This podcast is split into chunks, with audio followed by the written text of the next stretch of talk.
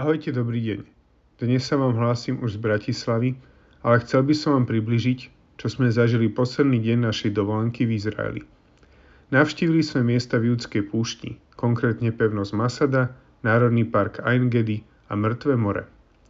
No a chcel by som vám približiť práve zážitok púšte, ktorý sa objavuje často aj v Svetom písme a zároveň aj nejakou duchovnou skúsenosťou. Júdska púšť sa objavuje takmer z ničoho nič, pretože ide o dažďovú púšť skromnej veľkosti. Táto púšť vznikla v tieni jeruzalemských kopcov. Vlhký vzduch prichádzajúci zo Stredozemného mora sa zaráža s týmito kopcami a stúpa nahor. Rýchlo stúpajúci vzduch sa ochladzuje a vlhkosť vytvára mraky, z ktorých prší na Jeruzalem.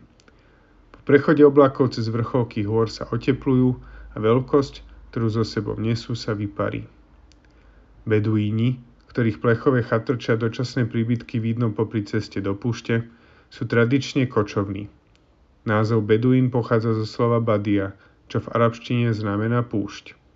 Beduíni sú kočovný národ arabského pôvodu, ktorý sa delí na kmene. Drvia väčšina z nich sú moslimovia. V Izraeli žije až okolo dvestošesťdesiat tisíc beduínov a v dôsledku nových hraníc na Blízkom východe a procesu industrializácie majú problém udržať si svoj tradičný životný štýl.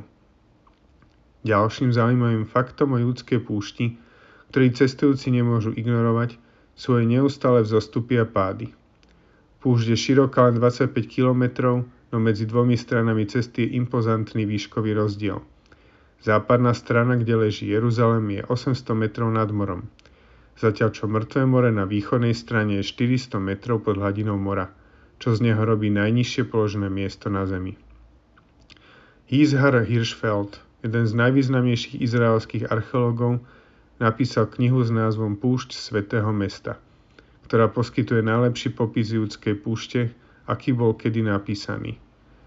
Na jednej strane je to púšť, neznesiteľne horúce miesto, v ktorom sa ťažko žije, a na druhej strane je to blízko Jeruzalema, Svetého mesta. Blízko z Jeruzalema je to, čo zmenilo púšť na útočisko pre ľudí, ktorí sa mestu otočili chrbtom alebo utiekli, no napriek tomu chceli zostať blízko, aby sa jedného dňa mohli vrátiť ako víťazi. Král Dávid, ktorý utekol pred Saulom, ako aj Ján Krstiteľ alebo Herodes Veľký.